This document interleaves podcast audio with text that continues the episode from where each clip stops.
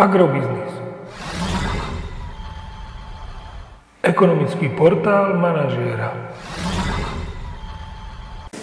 Vítajte na Agrofilme na 35.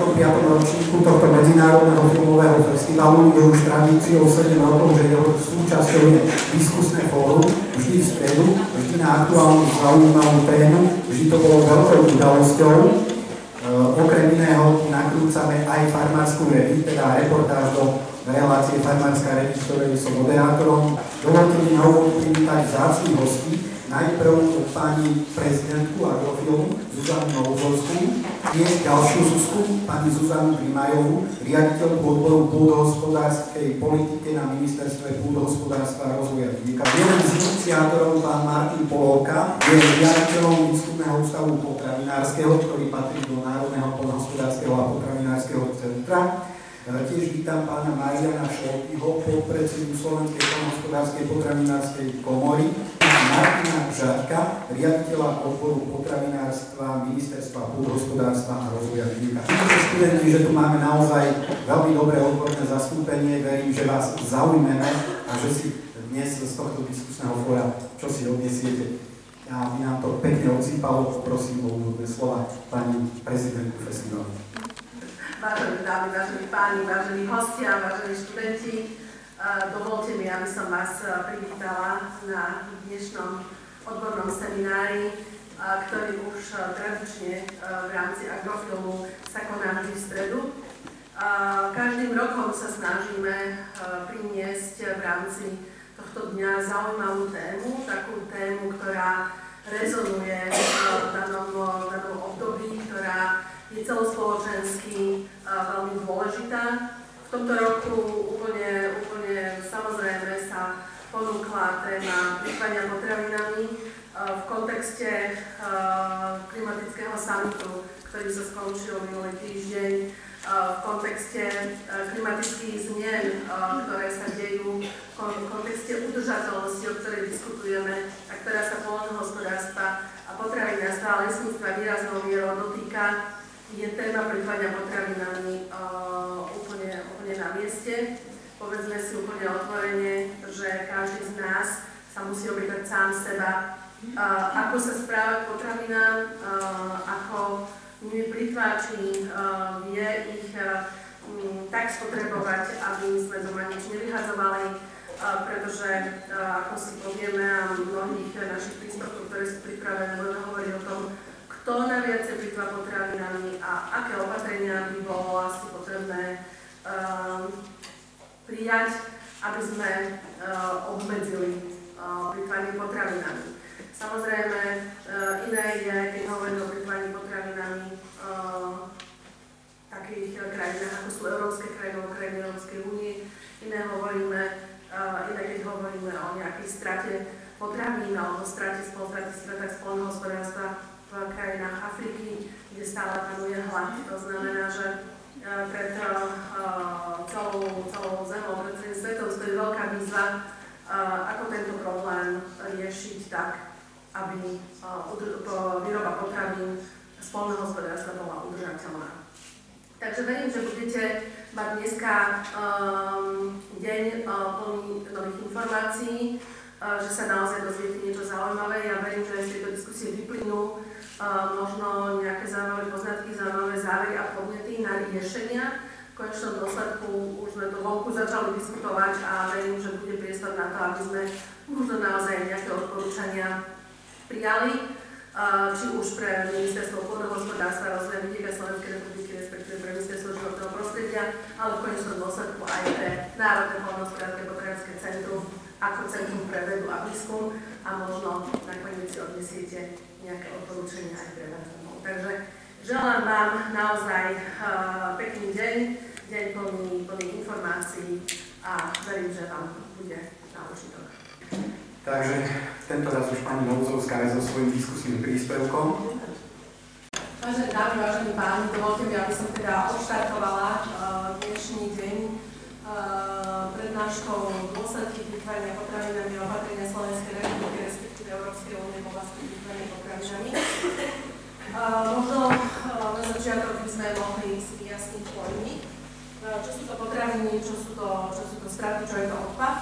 Potravina je látka alebo výrobok, ktorá je spracovaná, čiastočne spracovaná alebo nespracovaná, je určená na ľudskú spotrebu. Potravinová strata je množstvo potravín, ktoré sa z rozličných dôvodov z potravinového reťazca stratí ešte pred ich finálnym využitím. To znamená, či už úpravou, spracovaním, vytriedením, tak ako sme to videli pred chvíľou vo filme. Respektíve potravinový odpad, to sú potraviny, ktoré nebudú využité a určené použitie a majú byť zlikvidované alebo aj zhodnotené, presne tak, ako sme to tiež. Potravinový odpad je teda kategória potravín, ktorý, dá, dá sa, ktorému sa predísť, to znamená napríklad častou konzumáciou, ktorému sa nedá predísť, to sú jedné alebo nekonzumovateľné časti potravín, výrobky poškodené počasnými škodcami, a ktorému sa dá predísť čiastočne, to znamená, že hovoríme o odpade z dôvodu preferencií alebo nepreferencií konzumenta alebo z dôvodu úpravy potraviny, to znamená varenie, varenie, pečenie alebo teda veľa sme navarili a vyhodíme. A, a tu už hovoríme o plýtvaní potravinami. Schéma produkcie potravinových odpadov je relatívne komplikovaná, to znamená, že je, prednáška bude k dispozícii, to znamená, budete si ju vedieť pozrieť do podrobností. Túto, túto schému spracovala, spracovala skupina projektu Fusions, bol to holandská pracovná skupina, ktorá pripravovala v rámci svojho predsedníctva veľkú agendu okolo potravinového odpadu a prevencie plýtvania potravinami.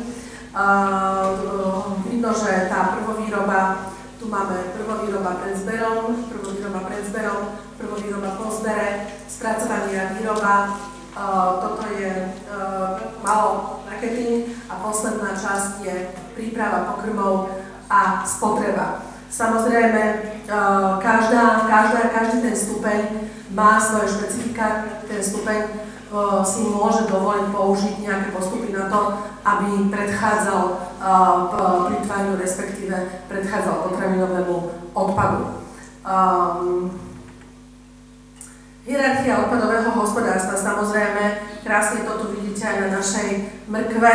Uh, sme ju vyrobili 3D, aby sme ukázali naozaj ten náš pocit z toho, uh, ktorý z toho máme, že teda to, to úplne najlepšie je predchádzanie vzniku odpadu, respektíve darovanie potravín, ktoré sú ešte zužitkovateľné, alebo potom, uh, keď sa z bývalých potravín stanú krmoviny, samozrejme, to je, to je veľmi, komplikované, veľmi komplikované uh, tento proces, ako sa z potravín stanú bývalé potraviny a krmivo, uh, platia tam predpisy potravinového práva, krmovinového práva, ktoré sú veľmi prísne. Potom ideme už do tej oblasti oranžovo-červenej na tej brkve a to je recyklovanie, iné zhodnotenie a skládka, čo sú tie najmenej samozrejme žiadateľné, uh, žiadateľné úpravy. Sektorové rozdelenie, čo sa týka plýtvania potravinami um, a teda potravinovým odpadom, uh, zhruba 11% sa podiela primárna produkcia, zhruba 19% spracovanie potravín, veľký obchod, malý obchod, distribúcia 50, zhruba 5%, spoločné stravovanie má okolo 12% a domácnosti okolo 53%. Toto rozdelenie stále berieme z projektu Fusions. Myslíme si, že je urobené veľmi správne a aj naše merania, ktoré sme robili, z, a, to polovka, zhruba potvrdzujú, že toto percentuálne rozdelenie a plus minus je, je správne. Odpadu vlastne je. Um, zúčastnili sme sa na uh, fóre okolo plýtvania potravinami v júni v Prahe, ktoré organizovala spoločnosť Tesco a zhodli sme sa tam krajiny skutočne strednej Európy neexistuje jednotná metodika na to, aby sa dalo odmerať, koľko toho potravinového odpadu vlastne je. A tým, že sa tie metodiky rôznia, tak aj tie výsledky potom sú rôzne. Zobrali sme uh, teda dáta, ktoré, ktoré máme k dispozícii. To znamená, že zhruba jedna tretina ročnej produkcie podľa OSN sa vyhodí. EÚ je to okolo 89 miliónov tón, teda zhruba 179 kg na osobu a rok. A v roku 2020 sa zvýši plýtvanie potravín EÚ až o 40% Taká je predpoveď, ktorú považujeme za, za absurdnú v tom kontexte, o čom diskutuje svet, teda že, že musíme sa začať uh, správať zodpovedne. V Slovenskej republike uh, hovoríme zhruba o 900 tisícoch tónach potravín a je to asi 160 kg na osobu a rok. Tak ako som povedala, údaje predstavujú odhady množstiev len priamo vyhodených potravín, to znamená tie, ktoré sú merateľné. Všetko ostatné veľmi, veľmi ťažko odmerať, hovorím, neexistuje na to jednotná metodika. Ročné objemy plýtvania potravinami podľa komodít.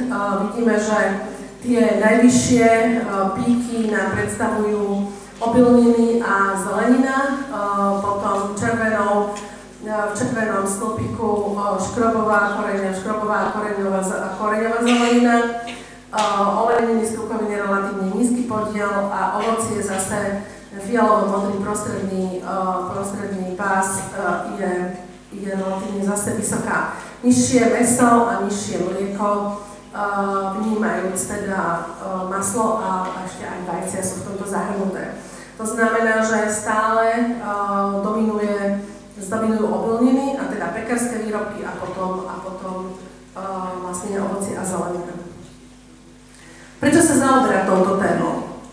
Ekonomické dôvody, Hovoríme o úspore prostriedkov vynakladaných na produkciu potravín, výrobu a spracovanie na efekt, o efektívnom využívaní zdrojov, Ekologické dôvody, produkcia potravín sa podiela na produkcii skleníkových plynov, respektíve globálnom oteplovaní v Európskej únii zhruba 10% a hovoríme o eliminácii tvorby odpadov. A humánne, humánne dôvody uh, súvisia samozrejme s rastúcim počtom obyvateľov, s problém s podvýživou a hladom. Zhruba 800 miliónov ľudí na našej planete hľaduje. Ak si zoberieme ďalšie fakty v grafickom vyjadrení, musím priznať, že tu sme si po dohode a po teda láskavom dovolení spoločnosti Desko dovolili využiť aj ich informácie, ktoré, ktoré sme mali k dispozícii.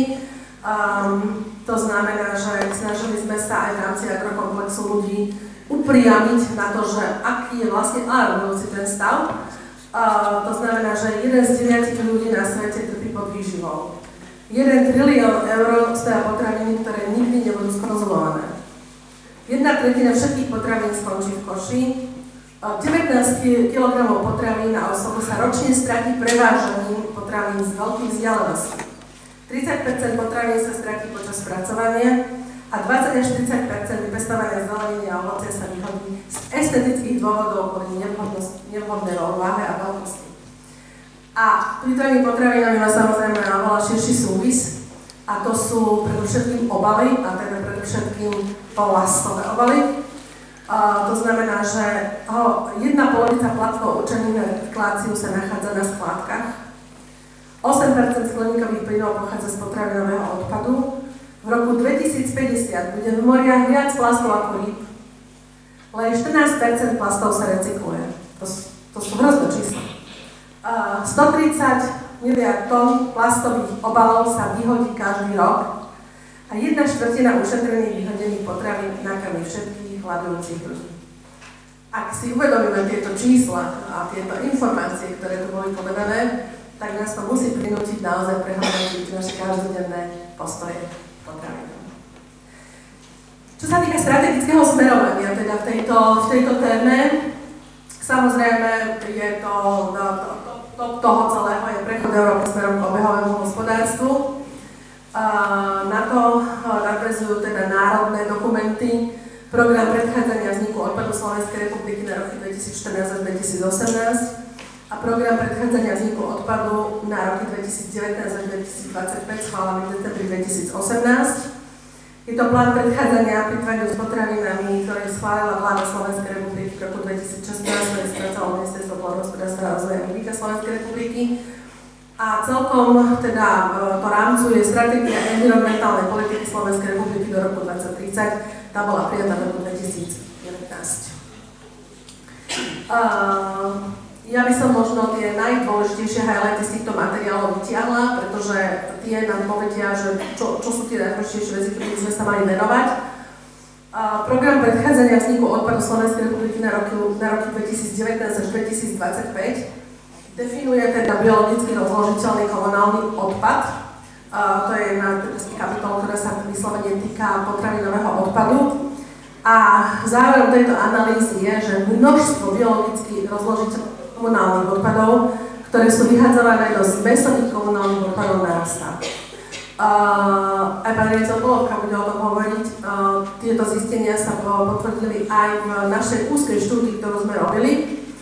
To znamená, že cieľ vlastne tohto programu uh, znížiť množstvo biologických rozložiteľných odpadov z mesovom komunálnom odpade o 60 do roku 2025 proti stavu roku 2000 16. A čo sa týka tých opatrení, ktoré táto stratégia, ktorý tento program navrhuje, je samozrejme okrem vypracovania stratégií, legislatívna finančná informačná podpora domáceho komunitného kompostovania, zavedenie štatistík na úrovni samozpráv o počte domácností, ktoré si svojho vlastne kompostujú biologické odpady, pretože my dneska nemáme skoro žiadne čísla. Ako nie, nie, nie je na čo nadviazať, nie je sa z čoho odraziť. To znamená, je potrebné aj tieto veci začať evidovať. Príprava metodiky na výpočet množstiev kompostovaných biologicky rozložiteľných odpadov formou domáceho a komunitného kompostovania, aj metodiky na sledovanie. A potom samozrejme by to malo celé rezultovať do prípravy a realizácie národného vzdelávacieho programu o predchádzaní vzniku biologicky rozložiteľných odpadov a odpadov z potravín. Je to veľká výzva, pretože, ako sme videli, ten najväčší odpad tvorí chleb, ovocie a zelenina a to sú práve tie zložky, ktoré by mali ísť do biologického kompostovania, to znamená do, do, do, do nejakého biologického spracovania a nie do komunálneho zmesového odpadu. Akčný plán na predchádzanie plýtvaniu potravinami uh, sme uh, prijalo ministerstvo uh, v čase svojho predsedníctva, teda ako príspevok k tomu, aby sme teda aj, aby aj na Slovensku bola stanovená, bol stanovený rámec politiky v oblasti predchádzania predchádzania potravinami a, na, a ako a na tesnej nadväznosti na holandské predsedníctvo. To znamená, že v prvom slede išlo o kvantifikáciu potravinových strán a plýtvania potravinami. Tam boli aj um, naplánované finančné prostriedky na túto realizáciu a dôležité bola identifikácia hlavných príčin plitvania potravinami a možností ich odstránenia. Tieto dva body z veľkej časti realizovalo Národné poľnohospodárske potravinské centrum výskumstva potravinárske, ktoré riaditeľ Volovka bude o tom hovoriť, keď sme dostali úlohu odbornej pomoci, aby sme teda tieto body pomohli nejakým spôsobom riešiť. Zlepšenie informovanosti podľa nás veľmi dôležitý bod, ktorý priamo súvisí s tým, aby ľudia naozaj sa venovali tejto problematike, uvedomovali si, um, ako majú hospodáriť s potravinami a čo do koša patria, čo nie a čo sa dá ešte zužitkovať. Uh, hovoríme o zmene správania, samozrejme v tesnej nadväznosti na to zlepšenie informovanosti. Legislatívny rámec, uh, tam sa tiež ponúka veľa možností v rámci legislatívnych rámcov, ako zlepšiť um, boj proti plýtvaniu. A hovoríme o spolupráci aktérov potravinového reťazca s orgánmi štátnej správy. Bola vytvorená národná platforma pre prevenciu plýtvania potravinami, ktorá sa pravidelne stretáva. Stratégia environmentálnej politiky Slovenskej republiky do roku 2030. Uh, to je teraz dosť taký strategický, strategický bod. A hneď tá, prvá, hneď tá prvá záražka je povinnosť supermarketov a reštaurácií využiť nezávadné potraviny, respektíve darovať ich charite, respektíve energeticky zhodnotiť. Možnosť predávať takéto potraviny v osobitných zariadeniach, hovorí o odstránení dátumu minimálnej trvanlivosti, hovorí o nutnosti zabezpečiť informačné kampane a behaviorálne opatrenia na zmenu ľudského správania a podpora pre predchádzanie vzniku biologicky rozhodnutelného odpadu. Um, keď sa objavili tieto uh, úlohy alebo tieto vízie v uh, stratégii environmentálnej politiky ešte pri plnenkovom konaní, tak sme o tom naozaj začali diskutovať. pretože povinnosť supermarketov a reštaurácií využiť nezávadné potraviny, respektíve varovať ich charite, je naozaj veľmi ušlachtilé. Myslíme si, že je to samozrejme cesta, ale predtým musíme sa postarať o to, aby tá charita a naozaj tie organizácie, ktoré príjmajú potraviny a povedzme podatové minimálnej trvanlivosti, aby ich vedeli ďalej utilizovať, aby ich vedeli ďalej posunúť ľuďom, ktorí ich naozaj potrebujú, aby ich vedeli ďalej zúžitkovať. To znamená, musia byť vybavení chladiacimi vozidlami, musia byť vybavení skladmi, pretože treba mať na pamäti, že pracujú s potravinami, ktoré už sú pod dátumom minimálnej trvanlivosti a potrebujú naozaj um, nakladať tak, aby boli zachované všetky tie procesy, ktoré budú garantovať Samozrejme, už um, tá diskusia sa vedla o tom, že či sú tie potraviny uh, kvalitné a bezpečné. Tá kvalita, povedzme, už nemusí byť 100%, uh, ale bezpečnosť by mala byť stále 100%. To znamená, že tam sme sa vždy trošku naťahovali o tom, že kedy teda tá potravina ešte bezpečná je a či je naozaj uh, bezpečné uh, potraviny pod dátumom minimálnej trvanlivosti darovať. Ak to bude povinné, čaká nás dlhá cesta pretože budeme musieť naozaj um, zabezpečiť, aby charitatívne inštitúcie, ktoré aj v súčasnosti pracujú s potravinami podatné minimálnej trvanlivosti, aby boli dostatočne na to vybavené, aby vedeli uh, tieto potraviny ďalej zužitkovať. Čo sa týka odstránenia toto minimálnej trvanlivosti, uh, to je otázka, ktorá bude musieť byť riešená na úrovni Bruselu. To znamená, že to nie je otázka, ktorú si môže dovoliť riešiť Slovenská republika, pretože táto minimálnej trvanlivosti je daný nariadením o označovaní potravín. To znamená, že je to síce vysoká ambícia, otázka je, že kedy sa ju podarí naplniť a či je to vôbec žiadané. Ja som o tom neúplne presvedčená, že toto je tá správna cesta z hľadiska správneho informovania spotrebiteľa o trvanlivosti potraviny.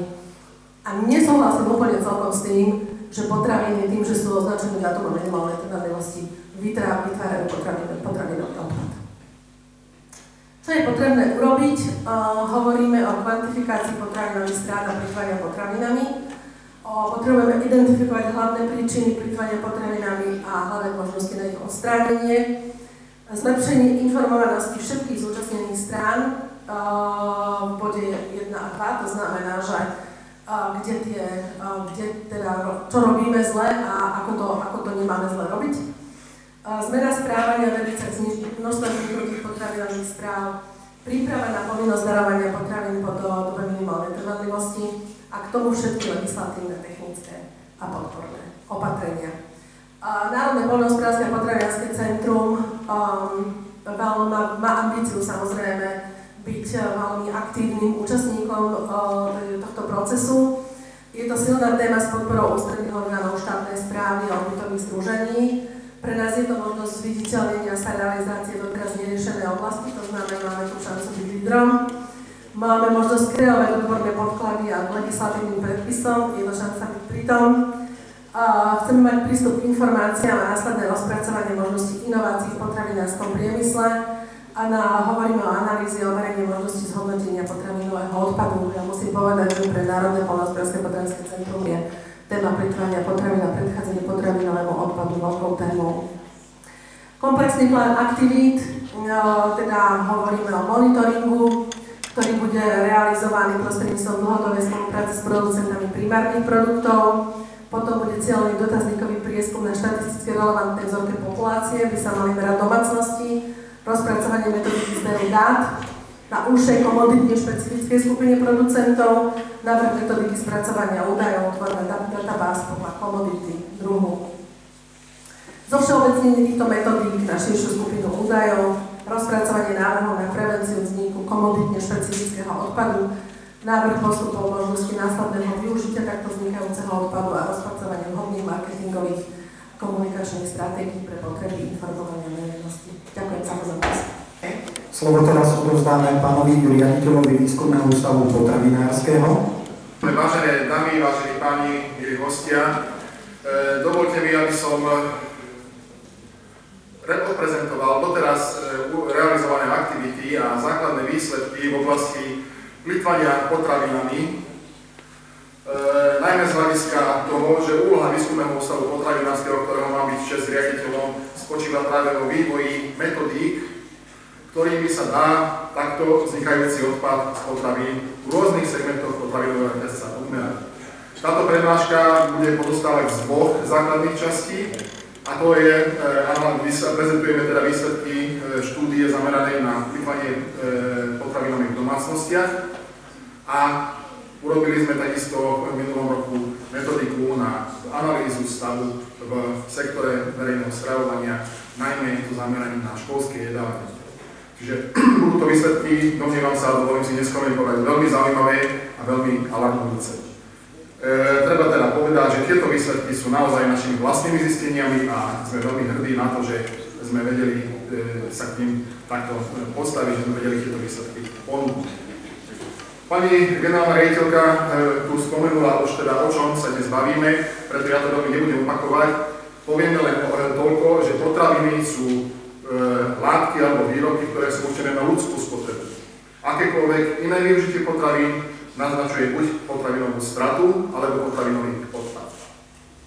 Už sme si hovorili dnes, že aj ten odpad definujeme na niekoľko kategórií a čo sa týka toho odpadu, o ktorom hovoríme priamo ako o plýtvaní, je to aj odpad, ktorému sa dá predísť e, čiastočne, alebo ktorému sa dá predísť úplne.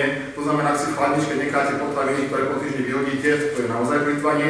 A ak si napríklad uvaríte kúra a vyhodíte z neho kožu, ktorú by ste v prípade upečenia zjedli, takisto sa jedná o plýtvanie, to je to plýtvanie z dôvodu napríklad nepreferencií. Takže poďme teraz k veci, ako sú na tom slovenské domácnosti. E, spomenul som, že našou úlohou bolo vyvinúť metodiku, ktorú sme teda naozaj urobili a analyzovali sme kvantitu, teda množstvo a skladbu potravinového odpadu v domácnostiach dvoch sledok, dvoch zisťovania v júni 2017 a v oktobri 2017. Za týmto účelom sme vytvorili e, denník tvorby potravinových odpadov, ktorý má dve časti. Tej časti A to sú 31 jednoduchých otázok, ktoré sa zaškrtávaním alebo na papieri alebo elektronicky cez formulár vyplňajú a e, sumarizujú sociodemografické údaje. A teda sú tam všelijaké údaje o e, skladbe domácnosti, kde tá domácnosť žije, ako sa správa, ako sa stravuje a tak ďalej. No a potom sú tam e, časť B, ktorá pozostáva zo samotného denníka, ktoré na dennej báze umožňuje zapisovať, čo tá domácnosť vlastne vyhadzuje z hľadiska potravín. Takže e, tú časť A, ten online formulár vlastne názorne ukážeme, e, vyzerá takto, je vyplniteľný buď v tlačenej forme alebo elektronický formou Google, Google dotazníka a sú to naozaj 31 jednoduchých otázok, ktoré nám ale dávajú e, súvislosti tým, ako sa tá domácnosť k e, samotnej nákupu a spotrebe potravín správa. Druhá časť je samotný denník, E, ktorý, ako som spomenul, je v podobe exceláckej tabulky, čiže je to re, realizované v formáte Microsoft Excel, pričom sme zaviedli kategorizáciu, ktorá je zhodná s modelom navrhnutým projekte Fusion, ktorý pani generálna riaditeľka spomenula. Keďže keď sme túto metodiku vyvíjali, predpokladali sme, že v určitom čase dôjde k harmonizácii a my chceme, a môžem povedať proste, že aj sme, e, v súlade už aj s pripravovanou E, metodikou alebo smernicou na kvantifikáciu e, potravinového odpadu, ktorý sa pripravuje, respektíve je v procese schvalovania v Bruseli. Čiže evidujeme spôsob nakladania s odpadom počas 30, respektíve 31 dní, čiže jeden celý mesiac, pričom ten odpad je kategorizovaný na jedlé časti, nejedlé časti, tekutý odpad a zaujíma nás aj základná manipulácia s takýmto zvyknutým odpadom, to znamená, či bol skompostovaný, či bol skončil na skladke, alebo čo sa z ním teda stalo.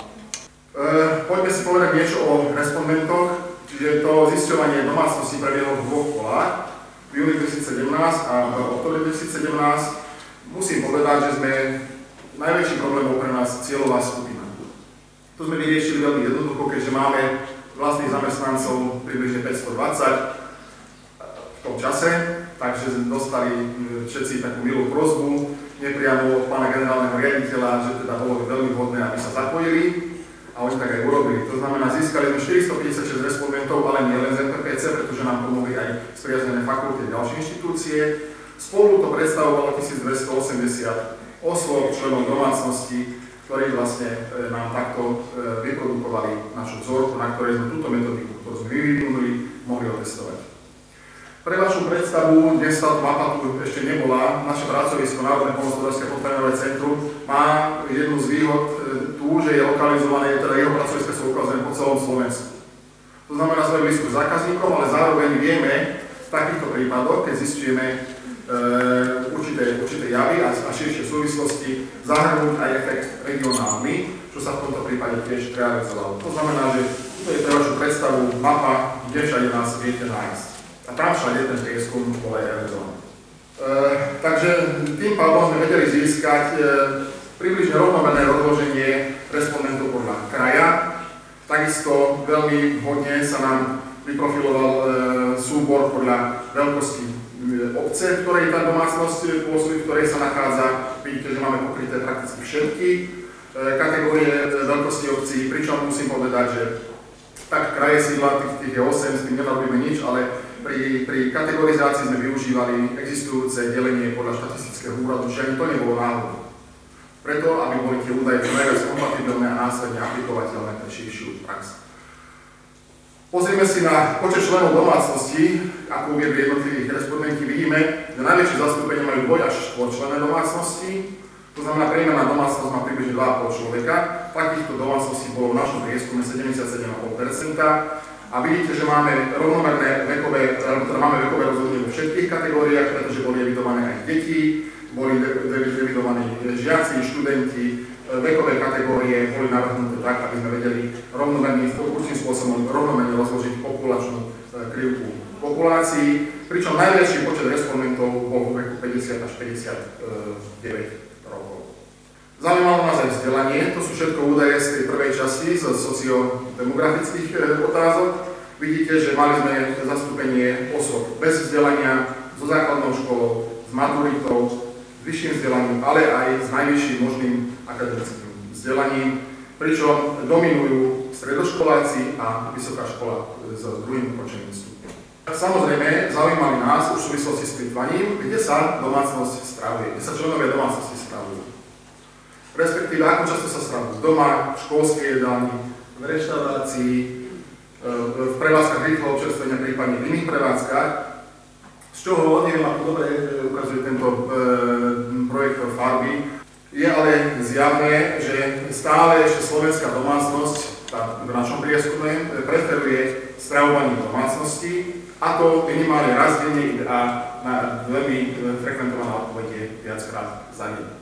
Takisto sme predpokladali, a celkom sa to aj ukazuje, že to tak je, že bude súvis s tým, či tá domácnosť samotná je schopná zabezpečiť si, čas potravy inak, ako cez obchodnú sieť. To znamená, či má možnosť vlastnej produkcie potravy. Ukazuje sa nám, že približne polovica z tých domácností, ktoré boli zapojené v prieskume, nemá teda žiadnu možnosť vlastnej produkcie, ale je veľké množstvo e, domácností, ktoré si tu či už zeleninu, ovocie alebo zvieratko za účelom e, zabezpečenia potravy vedia zabezpečiť. Čo sme ale zistili, a teda jednoznačne sa to preukázalo z tých výsledkov následnou, následnou koreláciou, že vlastná produkcia potravín domácnosti podporuje, podporuje samotné plýtvanie, čo je, nazvali sme to tzv. efekt relatívneho nadbytku. Znamená to asi toľko, že ak sa niekomu urodí 100 kg zemiakov a z toho vytriením vyhodí nejakých 10 alebo 15, tak, tak ho to tak nebolí. Keby si tých 100 kg zemiakov musel kúpiť a postupne z nich vyhadzovať, asi by to bolo citeľnejšie. To znamená, ak má nárazovo veľa, tak sa mu to z milióna koruna stratí, tak to necíti. Ale plýtvaniu výrazne prispieva. Veľmi zaujímavým poznatkom a v podstate adresovaným aj orgánom ústrednej štátnej správy je, ako, ako je, aké je povedomie e, obyvateľov, a teda na tejto zastúpení našej cieľovej skupiny, v oblasti e, pojmov, ktoré nájdete na obale potravy. Dátum minimálnej trvanlivosti, dátum najneskôršej spotreby. Pani generálna rejtorka tu už hovorila o tom, že tieto dátumy sa určitým spôsobom budú harmonizovať, alebo pravdepodobne budú harmonizovať, minimalizovať. Včera som mal možnosť byť na seminári TESCO k tejto problematike, kde tiež zaznel názor, že je to skôr otázka na edukáciu, než na rušenie niektorých z týchto pojmov a že vhodnou edukáciou sa to dá docieliť. Uh, pozrime si, ako to vyzerá v prípade zamestnancov MPPC, u ktorých sa predpokladá určitá miera predsa len edukácie. Je to, je to poznatok, ktorý by mali byť uh, zoznámení možno lepšie ako, ako celá populácia. Vidíme, že tento pojem, respektíve rozdiel medzi týmito dvoma pojmami, ovláda len 71% zúčastnených respondentov. S tým, že e, pomerne malé percento, teda 16% si nie je istý a 26% sa domnieva, že asi pozná. Čiže tam je naozaj veľký priestor na to s populáciou, s obyvateľmi pracovať a školiť, aby teda tieto pojmy boli dostatočne známe. Takisto je dôležité plánovanie na potravy. Čiže keď sme sa pýtali na to, či nákupy plánujete, alebo idete a kúpite, čo vidíte, tak len 18% nám povedalo, že áno, plánujem a neplánuje približne 4 Všetci ostatní sa nachádzajú niekde medzi tým. 67 respondentov nám tvrdilo, že spravidla nákupy plánujú. A teraz poďme k tým e, výsledkom, ktoré sú možno z, z tejto témy najzaujímavejšie. Takže otázka bola, týka sa plýtvanie potravinami vašej domácnosti? Suverejne 60% povedalo, že nie. A 22% sa nevedelo vyjadriť. To ešte nevedeli, že budú nasávať ďalšie otázky. A teraz e, spojme si to s otázkou, prečo v domácnosti zvyknete vyhazovať potravinami. Ešte raz upozorňujem, že 60% sa vyjadrilo, že však oni neplýtvajú. Tak, vidíte podľa grafu, vyhadzujem nejedle časti potravín, čo je teda očakávateľné, bolo najvyššie zastúpenie. Ale nasleduje otázka, alebo odpoveď, pokazili sa. Uplynul dátum najneskôršej spotreby. Uvarili sme viac, než sme zjedli. Tak teraz sa pýtam, plýtváme alebo neplýtváme? Odpovedali tí istí respondenti, ktorí odpovedali na prechádzajúcu otázku. Čiže niekde je chyba. A poďme na ďalšiu otázku. Ktoré potraviny vyhadzujete najčastejšie? Žiadne, alebo iba nie časť respondentov 28. Ovocie zelenina 294, chlieb pečivo 272 a tak ďalej. Hej, v percentuálnom vyjadrení vidíme dole v tabulke. To znamená, na jednej strane 60% neplitvá, ale veselo vyhadzuje. Buď to kúpili viac, než spotrebovali, alebo uvarili viac, než zjedli. Možno, že sa vám to zdá málo, pozrite si to ešte raz. Čiže takto to vyzerá. Hej. Veľmi zaujímavé zistenia. A môžem povedať, že viacerí respondenti mali veľmi pozitívne ohlasy, keď najprv frflali, keďže sme ich zaťažili určitou agendou, že konečne si mali možnosť seriózne a systematicky zmapovať management vlastnej domácnosti čo tá domácnosť vlastne kupuje a čo končí z toho v koši. A prepočítajte si to na finančné vyjadrenie, tie čísla budú ešte horšie. Pretože to sú peniaze, ktoré musíte vy zarobiť, aby ste im mohli minúť a hodiť ich do koša. No a samozrejme, už popri tom sme teda zabehli do témy, ako tá domácnosť nakladá s odpadom, čiže sme nerozmýšľali len o e, potravinovom odpade, ale odpade ako tak. To znamená, aký je postoj k separácii odpadu. Odpad netriedí len malá, malý podiel našej domácnosti, väčšina teda tvári sa, že triedí a odpad aspoň čiastočne na plasty, papier, zmiešaný odpad a dokonca pomerne značnej skupiny aj kompostujú a prípadne triedí biologicky rozložiteľný odpad. Čo je teda pozitívu, aj tu je ešte cesta na prácu v tejto oblasti. Poďme si teraz pozrieť sumárne čísla. Keďže som spomenul na začiatku, že sme kategorizovali odpad ktoré domácnosť zapisovali na jedle časti, nejedle časti a tekutý odpad. Za mesiac sledovania 456 domácnosti vyprodukovali spolu skoro 4 tony odpadu z potravín, pričom jedle časti predstavujú presnú štvrtinu. To znamená, že to je okrem tekutého odpadu. Z toho do množstva 20% boli skrmené zvieratami, 26% skončilo v komposte a pod pojmom iné sa myslí vyhodili sme do kontajnera. Čiže 54% tohto odpadu biologicky zužitkovateľného alebo inak zhodnotiteľného, o tomto ešte kolegovia dnes budú hovoriť, skončilo v koši.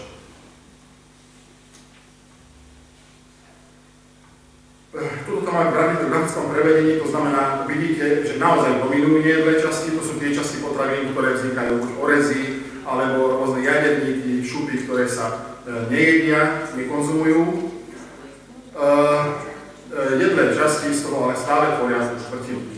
No a poďme sa pozrieť, akú štruktúru majú tie potraviny, ktoré skončili v koši. Dominuje ovocie zelenina, nasleduje pečivo, meso, hotové jedlá, mlieko a potom ostatné komodity v určitom percentuálnom vyjadrení. To ovocie a zelenina tam naozaj prispieva k tomu to, že tie sa najčastejšie upravujú orezom a teda nekonzumujú sa z pravidla, okrem nejakých možno jablk celé, ale ak máte banán, tak tam naozaj vám ostane inak tú šupu vyhodiť. Takže tam je to, ale tieto čísla sú určitým spôsobom e, hodnoverné, odzrkadľujú reálne plýtvanie potravinami domácnosti. A takáto je štruktúra. Pozrime sa, ako vyzerá množstvo vyhodených potravín v čase. To znamená, uvedol som, že sme mali jeden mesiac, šrafkovaním sú znázornené víkendové dni, neboli žiadne štátne sviatky a máte uvedené, ako vyzerá množstva odpadu z jedných častí, nejedných častí a tekutý odpad. Je úplne jednoznačné a v súlade s tým, čo som už uviedol, že teda Slováci stále preferujú v určitej miere stavanie domácnosti, že príde piatok, sobota, nedela sa varí, v pondelok sa dojedá a vidno to aj na košoch. To znamená, že to sú na z hľadiska produkcie odpadu z potravín najrizikovejšie jednotky. A ukázal som to veľmi pekne aj na našich výsledkoch. Je tam uvedené, že 5% respondentov, to znamená, že my sme zobrali náhodou len 5% odozvaných dotazníkov a spracovali sme túto časovú škálu. Je to naozaj pracné, ale dali sme si tú robotu, tie výsledky sú naozaj veľmi, e, veľmi zaujímavé. E, troška sme očakávali, že, čiže bude nejaká súvislosť medzi regionálnym e, zázemím tej domácnosti, medzi regiónom, ktoré sa domácnosť nachádza a tvorou potravinového odpadu. Treba povedať, že tieto súvislosti väčšinou sa e, nejakým spôsobom nepreukázali. Aj keď je pravda z našich výsledkov vyplýva, že pozorujeme nižšiu tvorbu odpadov v menej rozvinutých regiónoch, znamená z regiónoch, ktoré majú nižší e, finančný príjem a teda viacej možno zvážujú, čo vyhodia. Pričom ale nie je priama korelácia medzi veľkosťou obce a množstvom odpadu z potravín, aj keď je pravda, že v menších sídlach na dedinkách a v osadách je stále vyšší podiel e, chovaných zvierat, že tam ten e, podiel e, je kompost, krmenie a komunálny odpad je z e, v prospech toho zužitkovania. Tuto vidíme závislosť teda tvorby potravinového odpadu v domácnostiach od počtu členov. Pričom sa ale vôbec neukázalo to, že by väčšia domácnosť mala produkovať viac potravinového odpadu. Skôr naopak. Mali sme najvyššie, najvyšší počet, najvyššia domácnosť mala 8 členov, najvyššie monitorovaná naša domácnosť, to znamená, bola pomerne viacdetná, ale ich odpad zodpovedal priemeru e, celej vzorky. To znamená, je to zase na uvedomení človeka, na uvedomení konkrétnej domácnosti. No a keďže sme, som hovoril, že to meranie prebiehalo dvakrát s určitým odstupom, to znamená v jednom roku, ale v letnej sezóne a na jeseň, E, porovnajme si výsledky, nebudem hovoriť o detailoch, ale poviem, že v tej istej štruktúre, tej istej, na tej istej vzorke, ale ten efekt poklesu pri opakovanom meraní bol 52%. Samozrejme poviete si geniálne, ale prečo?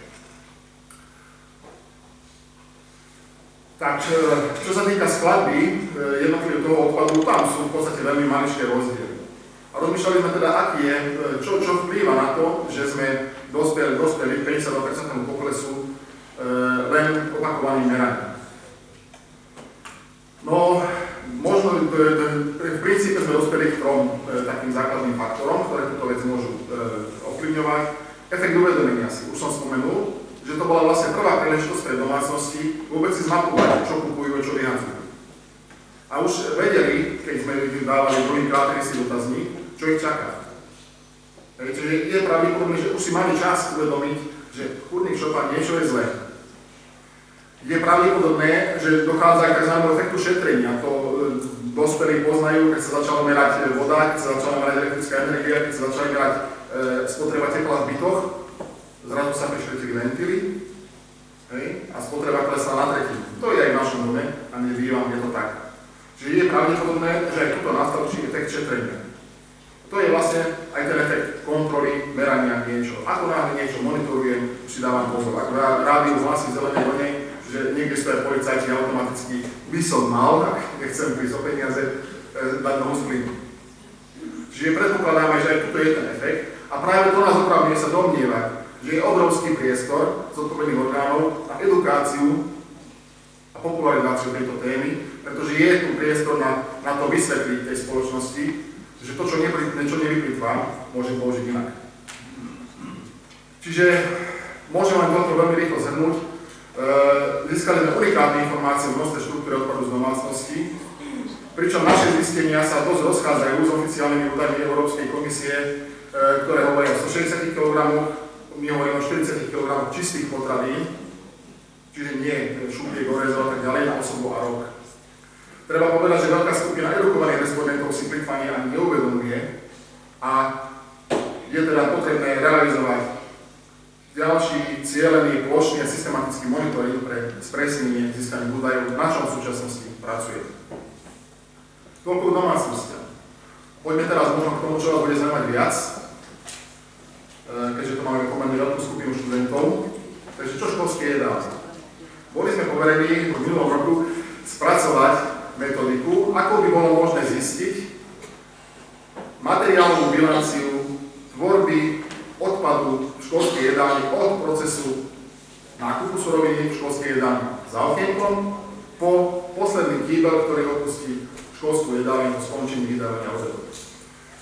Čiže to sme spravili, e, stali sme troška pre úlohu, ako sa popasovať so vzorkou, ale keďže na Slovensku každý niekoho pozná, podarilo sa nám získať tri gymnázia, e, z toho dve 8-ročné gymnázia, na dobrovoľnej anonimizovanej báze, tak ako som slúbil pre dodučím, čiže budeme hovoriť o jednom gymnáziu v Trnavskom kraji a dvoch gymnáziách v Bratislavskom kraji. Našich, pre naše účely sme ich použili alebo označili e, kódmi A až C. Pre nás nie je až také podstatné, ale treba povedať, že tento prieskum sa realizoval na 33 200 strávníkoch a opakovane. To znamená dvoch meraniach, ktoré trvali každé zase jeden mesiac. Metodiku sme stanovali tak, aby bola čo najjednoduchšia. To znamená, sú to zase tri pracovné listy. Jeden list na evidenciu toku surovín odpadov z nich na e, teda samotnej kuchyni pri príprave jedla. Potom na druhom liste sa eviduje príprava množstvo pripravených obedov predtým, než idú stravníkom. No a na treťom liste sa zapíše, koľko z tých pripravených jedál sa vlastne vyhodilo. Museli sme myslieť samozrejme na to, že ak by sa to malo realizovať plošne, musia si s tým poradiť aj ľudia s priemerným a nižším vzdelaním, ktorí by s týmto mali prísť do styku. Takže, poďme základným výsledkom. Čo sa týka súrovín, to znamená toho prvého pred okienkom, ešte kroku, kedy sa, kým sa teda začne obed e, variť.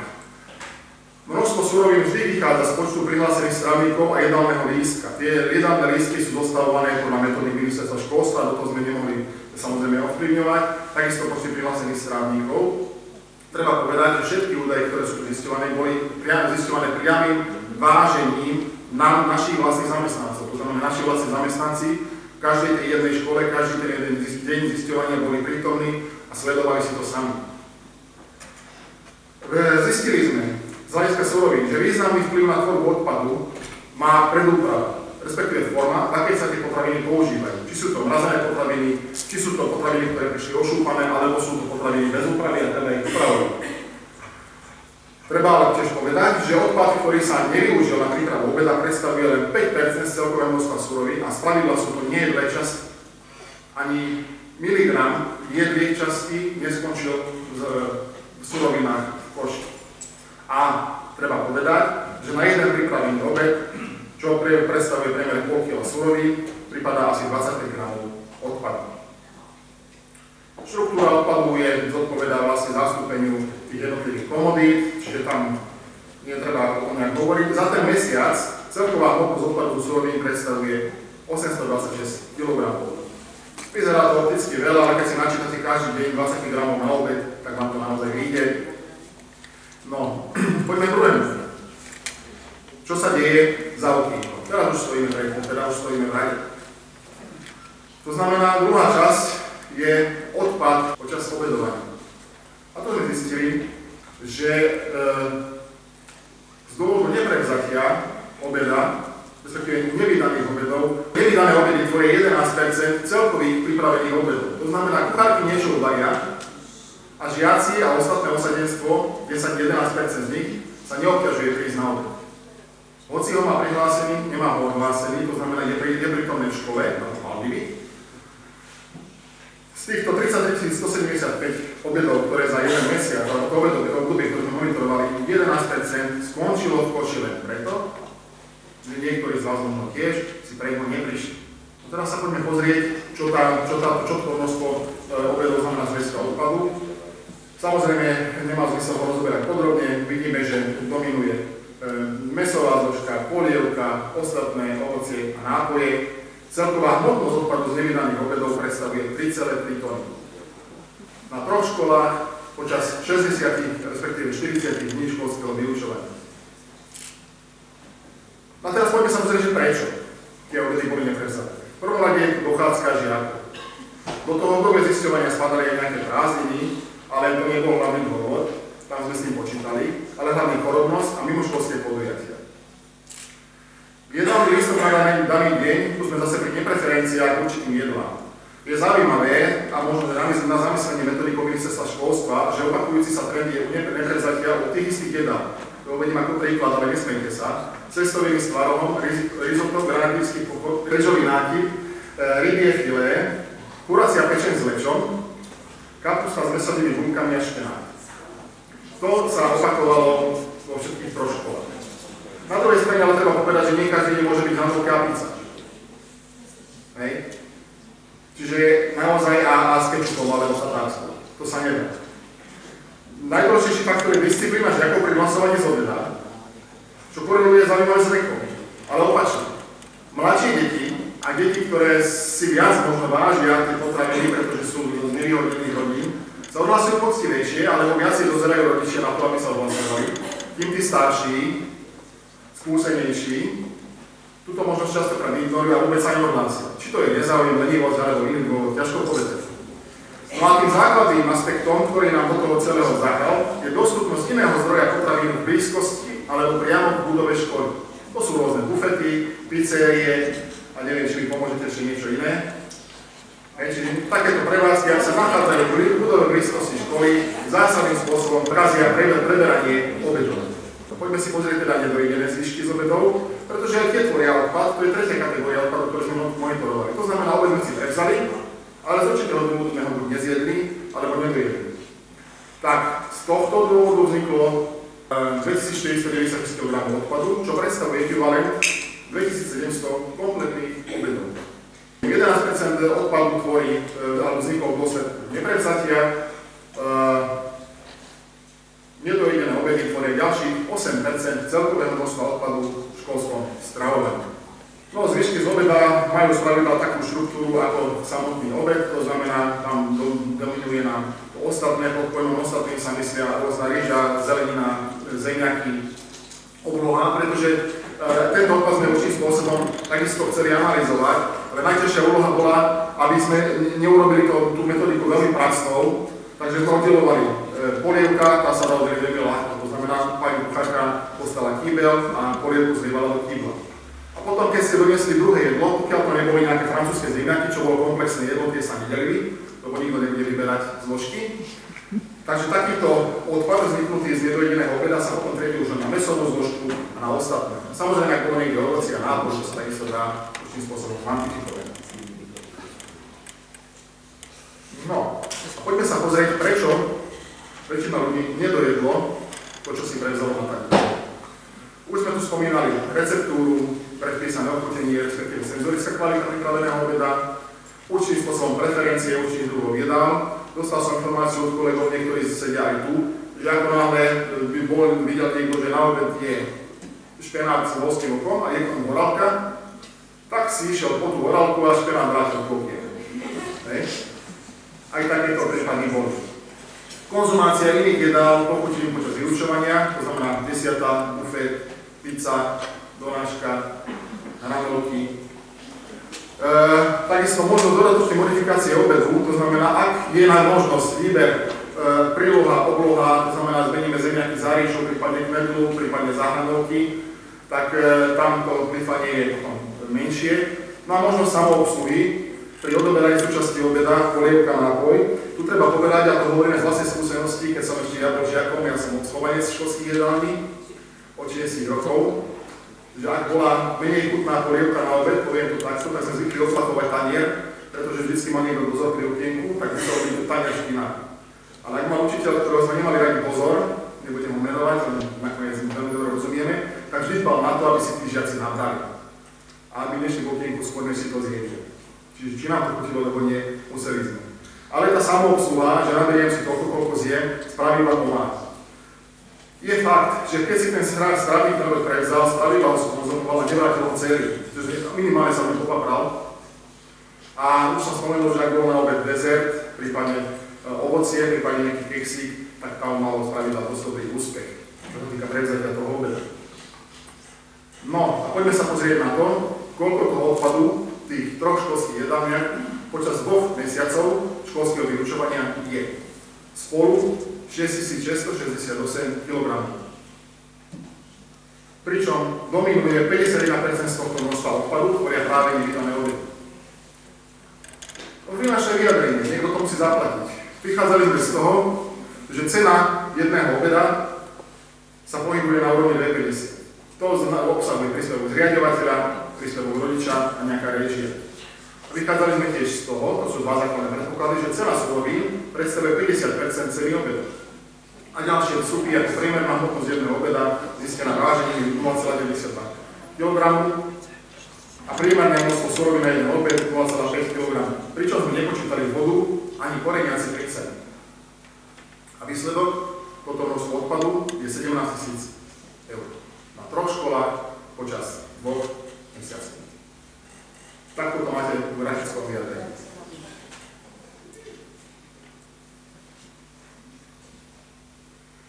No a teraz čo s tým? Vyhodí sa, zistili sme, 19% všetkých pripravených obedov. 11% priamo, ako neprevzaté obedy, zvyšky ako, teda zvyšok ako nedojedené. E, čo sa týka štruktúry e, odpadov, 12% je odpad zo surovín, 51% z dôvodu neprevzatia obedu, 37% odpad zo zvyšku. Už ešte raz opakujem, vo finančnom vyjadrení 17 tisíc eur. Samozrejme, dá sa s tým čo to urobiť. Jednak na strane surovín, vhodnou formou predúpravy, formou nakúpených surovín, ale treba povedať, že ak ten odpad nevznikne ošúpaním školskej jedálne, tak on vznikne niekde u dodávateľa alebo u toho, kto, ten, kto tú potravinu pripravil. Čiže to z eliminácie tvorby odpadov nejaký zmysel nemá. No, samozrejme, potom optimistickejšie sa tvárime pri úprave skladby jednal. To znamená, treba sa zamyslieť nad tým, že či je vhodné množstvo, receptúra, výsledná senzorická kvalita. Je to vždy na osobe, na človeku, ktorý tam pripravuje. Môžem povedať z vlastnej skúsenosti, mám celú materskej škole, majú obed v školskej jedálne a eh, kvalita obeda sa pri tej cene zázračne zlepšila. Čiže častokrát je to o tých ľuďoch pred okienkom alebo teda z tohto pohľadu za. Pestrosť ponuky jedálneho lístka zohľadom na preferencie žiakov. Ešte raz hovorím, áno, ale pizza a hladovky nemôžu byť každý deň. No a potom je na rade štát v ďalšom kroku realizovať cieľovú edukačnú kampaň s cieľom zvýšenia pocitu zodpovednosti voči hodnotám. Lebo tie potraviny niekto musí vyrobiť, niekto ich musí spracovať, niekto ich musí zabaliť, niekto ich musí do školy doviesť, niekto ich musí zaplatiť. No a samozrejme disciplína pri odhlasovaní. Tu je veľmi nepríjemný paradox, a platí to aj v prípade materských škôl, že odhlásiť z obeda častokrát to majú kraji upravené tak, sa dá deň popred. V niektorých školách sa dá ešte ten deň ráno. Je to veľmi, veľmi závažný e, fakt z hľadiska plýtvania, či môžem žiaka, dieťa, študenta, malé dieťa v materskej škole odhlásiť ešte ten deň ráno, alebo to musím urobiť deň popred to častokrát nikto z nás nemá všetky chuti, čo sa dovtedy stane. Čiže to je tiež faktor, ktorý je na zamyslenie pre možno kraje, pre možno ministerstvo školstva alebo kompetentný orgán, aby aj s týmto nejakým spôsobom sa vysporiadal. No a teraz tá otázka, čo je aj e, motivom diskusného fóra. Musia nočiť v koši? Znova sa nám ukazuje, je obrovský priestor pre komunikáciu a edukáciu verejnosti o dopadoch plýtvania, hodnotách, nákup, nákup, nákupných zvyklostiach a tak ďalej, hovoríme tomu pôsobiť prevenčne. Odpad je samozrejme možné, keď už zvykol, darovať, hovoríme síce o odpade, ale sú to v podstate stále vhodné potraviny. Pán e, riaditeľ Murzik o tom ešte bude hovoriť, napríklad v potravinovej banke.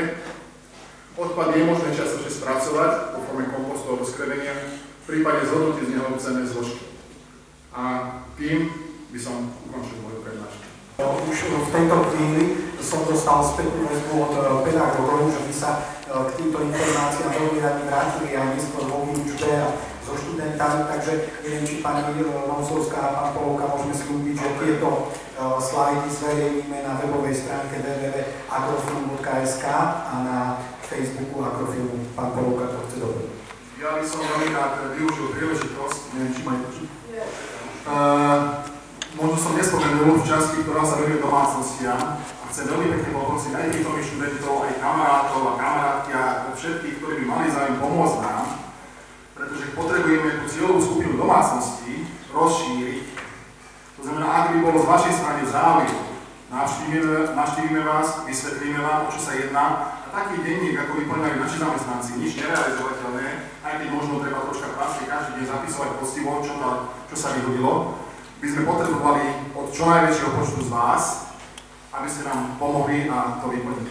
Tie výsledky nám veľmi pomôžu. Už aj pani generálna riaditeľka povedala, vo svojej prednáške, že čísla sú naozaj častokrát druhé odhady. Ja možno ešte využiť, ak mám troška priestor. E, aj tie čísla, e, ktoré existujú, tie generálne čísla, v podstate pochádzajú z odhadov Eurostatu. A teraz e, mal som možnosť troška preniknúť do pozadia. Eurostat, ako štatistický úrad Európskej únie, pracuje s údajmi, ktoré mu krajiny poskytujú na dobrovoľnej báze. Z pravidla s dvojročným oneskorením a tých dobrovoľne poskytujúcich krajín uvážite koľko z celkových krajín, počtu krajín Európskej únie? Troška viac. 8. Je ich 8. Čiže z pravidla dostanú na dobrovoľnej báze údaje od 8 krajín s dvojročným mečkaním. A to sú tie odhady, preto sa náš údaj 40 kg na osobu čistých potravín a 160 kg, alebo aj preto sa tak výrazne rozchádzajú.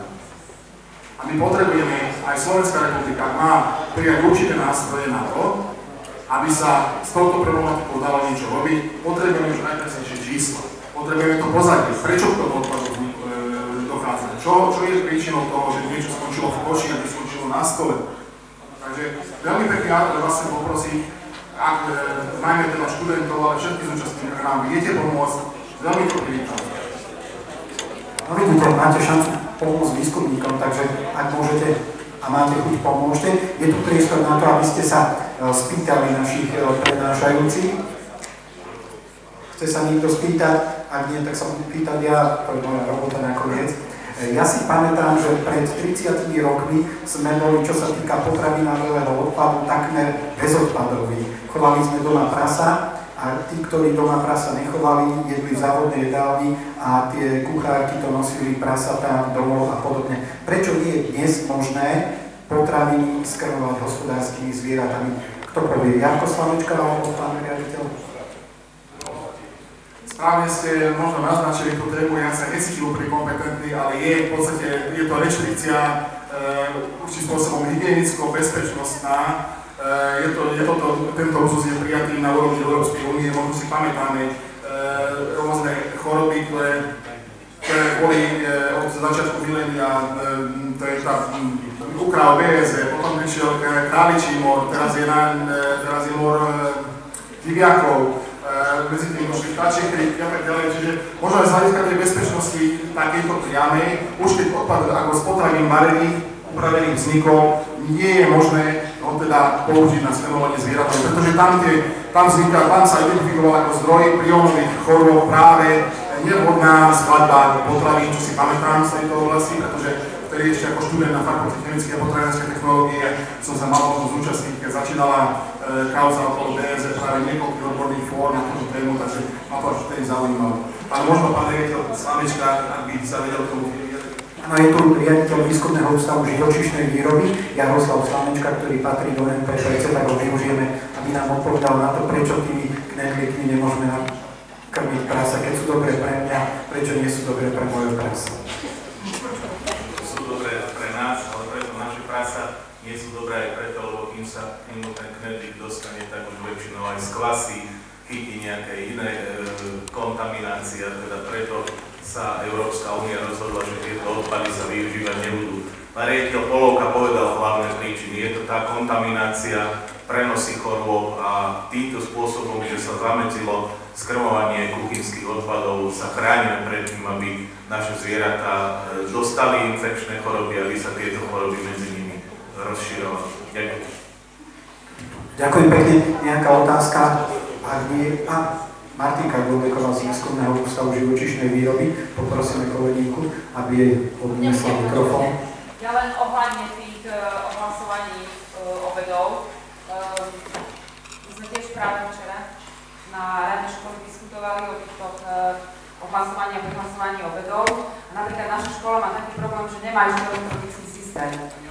A uh, tie kuchárky sú strašne nervózne, keď tam ráno uh, rodičia volajú a ohlasujú sa, že si to musia proste zapisovať, takže toto je tiež nejaký taký, by som povedala, taký problém, že je to jednoduchšie, keď je to ten elektronický systém, ale mnoho škôl naozaj ešte nemá tento systém, že je to na báze toho telefonovania. Jasne, stredná odborná škola Vinohradnická, ovocinárska z Modry. Máte elektronický systém, alebo, alebo sa odhlasujete? Pracuje sa na tom. Základná škola Snitry? Máte, takže super, vzorový. Ešte pán Viadik. Ja môžem povedať, že toto sú len zástupné dôvody, e, pani kolegyňa si bude so mnou súhlasiť, pretože však nakoniec sme generácia, ktorá sa učila robiť s počítačom a za našich čias fungovali papierové stravenky, nemali sme doma telefón, papierové stravenky na celý mesiac dopredu a odhlasovať sme sa vedeli. A odhlasovalo sa, ja si pamätám aj na strednej škole ešte v 90 rokoch, sme sa odhlasovali ráno do 8 a vedeli, tí kuchárky to navedovali, vedeli hovoriť na čas že ja aj s našou, e, mám tiež, hovorím, cerku v materskej škole, s našou vedúcou školské dane veľmi dobre vychádzame, ale vždy skončíme našu rozprávu o tom, a čo takto zmeniť to prihlasovanie alebo ohlasovanie z obedov. Takže podľa mňa, ak sa chce, tak sa e, spôsob nájde a je to naozaj jeden, nehovorím, že hlavný, jeden z nástrojov na to, ako sa dá do určitej miery tomu plitvaniu predísť. Máme ešte otázku? Ak nie, tak ja to možno doplním o to, že z môjho pohľadu to súvisí aj s tým, že sme za ostatné roky dosť výrazne zbohatli. E, tá cena obeda tvorí z celkového príjmu podstatne nižšiu čas. E, v čase, keď ste vychodili do školy, tak ten obed e, bol veľmi veľkou časťou výplaty našich rodičov, keď to bolo za mojich rodičov ešte väčšou, takže mojich rodičov to stálo veľmi veľa. Dnes je tá cena obedu pomerne malou zložkou príjmu e, rodičov a celkového nášho bohatstva, takže z môjho pohľadu aj trpíme na to, že sme zbohatli. Pani Nauzovská, čo nám poviete na to vy? Sme príliš bohatí a tým pádom plýtváme, odoproti nevieme čo. Uh, áno, ja si myslím, že, že niekedy to samozrejme tak je, v konečnom dôsledku. Uh, treba sa pozrieť na to aj ako nakupujeme, hej, to ako vidíte, ako ľudia naozaj majú problém, uh, nakupujú plné vozíky, dovezú domov, akcia 1, 2, 3, to znamená, potom je problém uh, s tým, keď sme veľa nakúpili, ako problém s dôvodov. Ďalšia vec je tá, že um, mali by sme sa možno naučiť um, lepšie zhodnocovať suroviny, ktoré nakúpime doma vo varení a potom naozaj, keď aj ostane doma nejaké zvyšky, tak ich aj nejakým spôsobom zjesť, nevyhodiť. Um, ja to poznám u nás doma, keď aj u nás doma niečo ostane, vždy môj manžel bol tak naučený a vždy teda on je ten, ktorý teda doje všetko, čo ostane, čo môj syn mi povie, že ho už tretí deň nebude jesť to isté, lebo kto mi to jedol. Takže tá mladá generácia um, by mala možno trošičku uh, sa zamyslieť uh, týmto spôsobom. Priznám sa, že mám takú takú knihu, uh, teraz recepty na, na, na jedlá z, zo surovín, ktoré ostanú v domácnosti, povedzme už uvarené, predvarené. Prelistovala som ju, je naozaj veľmi zaujímavá, veľmi inšpiratívna. Človeku ani nenapadne niekedy nejaké zaujímavé kombinácie v rámci jedného sa vymyslieť. Takže áno, ja si myslím, že sme rozmaznaní a možno, že by nám trošičku takého seba vstúpenia si do seba neuškodilo. Dobre, takže na 30 sekúnd a potom dáme iných. No, ja ja, ja možno dodám toľko, že ja podporím pani generálka, ako spomenula. Mal som jeden rozhovor pre Euroaktív pred časom a ja som to síce povedal mimo zápis, ale pán redaktor z toho highlight, že sa tvárime pri nakupovaní, že sa blíži koniec sveta. Ale on ide len koniec týždňa. Lebo v piatok to niekedy tak vyzerá. Pozrite sa do supermarketu, čo, čo ľudia do vozíkov dávajú. To je o uvedomení, tie vozíky za to nemôžu. Takže ďakujeme pekne, aj o tom budeme hovoriť, lebo máme zástupcov z Teska, bude o tom aj väčšiu reportáži, ktorú